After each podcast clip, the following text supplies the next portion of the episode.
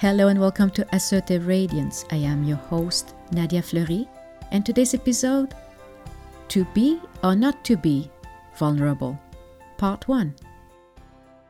I've been thinking a lot about being vulnerable in the last few days. Yes, of course, there's an incident that brings me to talk about this topic. To be or not to be vulnerable, that is the question, isn't it? I feel that there is no in between. Vulnerability can cut deep because it impacts at the soul level. It started last week as I was talking with my good friend and mentor, Patty. We were having such a great conversation because we were catching up on stuff that had happened the week before. Now, I have to say, I have a tremendous amount of respect for Patty and her wisdom. I got used to her style, which is frank and direct. I certainly cannot pull the wool over her eyes as she sees, feels, and hears things in an unusual way. And regardless of her special gift, our conversation is always warm and free flowing. Suddenly, the conversation turned into a mush of meaningless words. I got really emotional. And in that moment, I couldn't understand what was going on. For one minute, we were high and happy, and next thing, something triggered, and then next thing, I was hurt. So, of course, as we were trying to figure out what happened and why we got emotionally disconnected, it seemed that it was going worse. Then Patty noticed something that I constantly do without knowing. I had entered in that conversation in my most vulnerable state. So, what happened is during our discussion, she actually touched a very sensitive part of my essence, and it hurt, which led me to experience an emotional breakdown. As you're listening to this, you might say, and rightly so, why the hell did I put myself in a situation like this? Wouldn't it be better to close guard my feelings so that nobody would hurt me? Well, many may choose this approach. This is why today's topic is to be or not to be vulnerable. It is actually a choice. You have to take into consideration that I'm an alchemist and Patty is a shaman. We are not dueling together. We both know that dueling leads to duality, a state of mind that lowers our energy vibration. Every time we connect, we don't know what is going to happen or how things are going to manifest. We simply stay open and curious to see what can be created out of nothingness.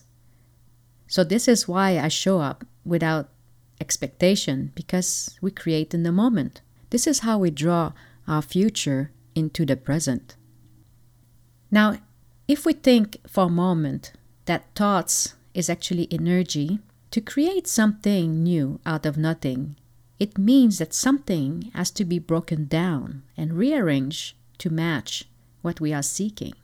In short, newness is created from a meltdown of molecules. To create a new compound, also called ideas or thoughts or strategic plans, melting away the old to bring forth something new. The vulnerability aspect acts as a catalyst. It activates the reaction. Imagine for a moment that something is not going well between you and your spouse. You know intuitively that something is not right. And notice what happens when you choose to say nothing. What does it do when one chooses to stifle the emotion? Something will get created, oh yes, that's for sure, because change is constant what will be created will match your state of mind. There's energy within suppressed feelings. Oftentimes, it turns to negative energy, which will turn eventually to frustration, impatience, and maybe shortcomings. You're sleeping together without wishing each other good night. And as time goes on, it will only get worse because every feeling will lead to an action which will lead to another feeling. And eventually, something will explode. This is how marital problems start. The sad truth is, this may be play out for years as both parties choose to simply pretend that everything is all right. My point here is that during all this time, if the two people would decide to come clean and say, hey, this is how I feel today, years of dwelling into that negative energy could have been avoided. Since I want to share the positive outcome of what I've experienced this week, I'm just going to bring back the story to where I was between me and Patty.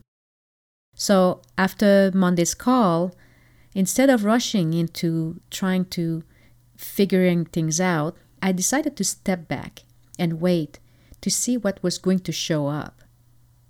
The next day, while I was meditating, I realized that it wasn't what was said that mattered. What took place is that in the past four months, we have grown very close to each other and we build a lot of energy. Our thoughts fuse, and within the merge, it created an explosion. The meltdown served to melt away my old patterns and habits that were no longer helping me achieving what I want to achieve next. This is what I would call a form of shedding. To make an analogy of it, is it lightened my loads as I'm climbing up the mountain. Conversation, communication that leads to meltdown affect all of us daily. The challenge is when we are not conscious of it.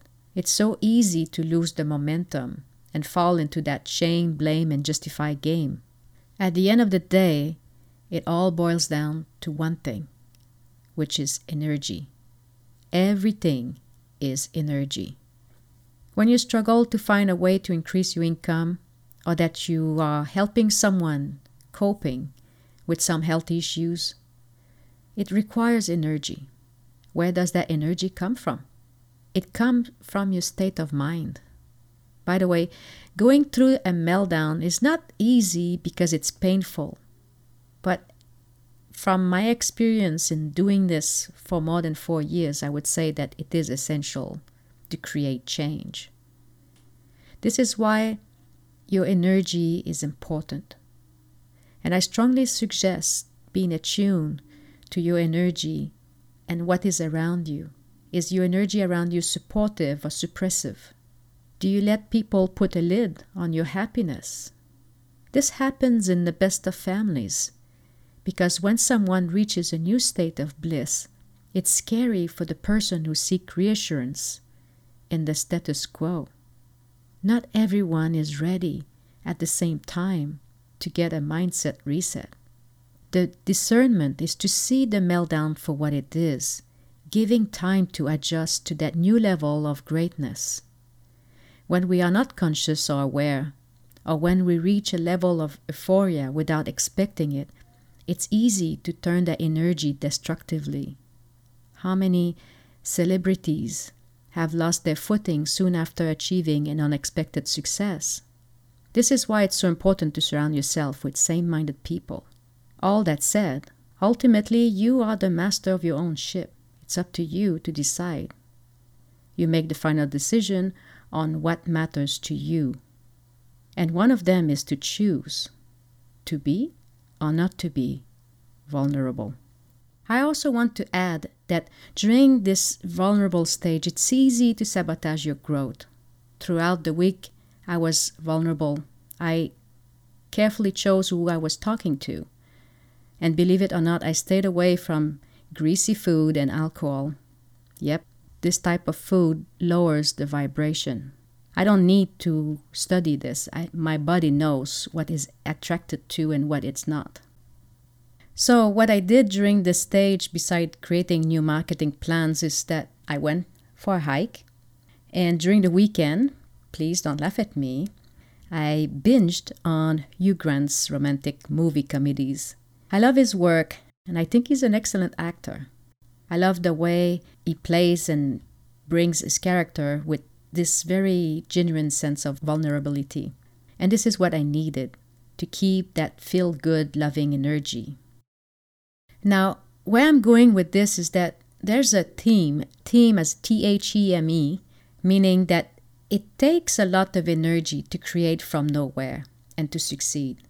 Actors and creators need a source of inspiration. The challenge is to tap into that space and stay in that zone. You see, success is to keep reaching a higher level of inspiration from within. So if we feel too good and then we do something to bring the energy down, then we get this yo yo effect. Remember, a source of inspiration cannot be purchased or taken away from someone, it comes from within. This level of vibration cannot be achieved overnight either. It is acquired over time. What I'm saying here is that this is where lies the success.